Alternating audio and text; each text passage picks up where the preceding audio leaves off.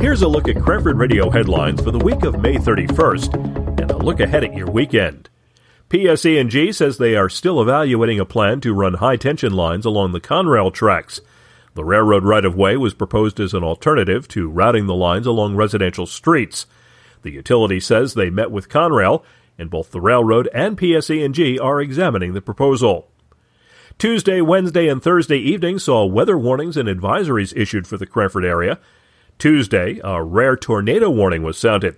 While gusty winds and heavy rain hit the area, no tornado touched down in Cranford, and no serious damage was reported. There are no Cranford High School games scheduled for this weekend.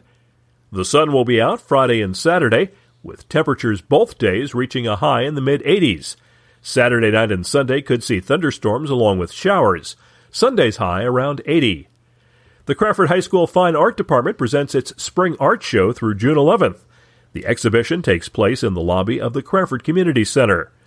On Sunday morning, the Centennial Village Velocity 5K takes off at 9 at Lincoln School.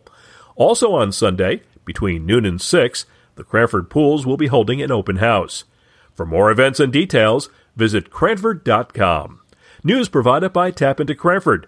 For Cranford Radio, I'm Bernie Wagenblast.